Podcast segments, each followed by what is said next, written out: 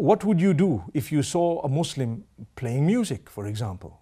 Does it mean you're going to take his instruments and start destroying them and breaking them, etc.? What authority do you have on, uh, on, on that matter?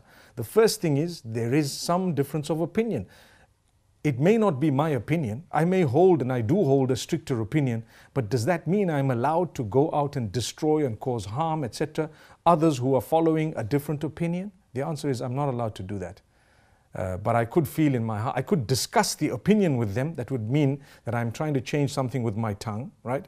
I could discuss the opinion with them and I could prove to them in a very beautiful way to say, listen, I think uh, this is the evidence or this is what is I believe is right or wrong and talk to them. They may be convinced, they may not be convinced. So at least you tried. And if you cannot do that as well because of whatever reason there might be, then at least in your heart you feel that you know what, that's actually wrong. May Allah protect us all.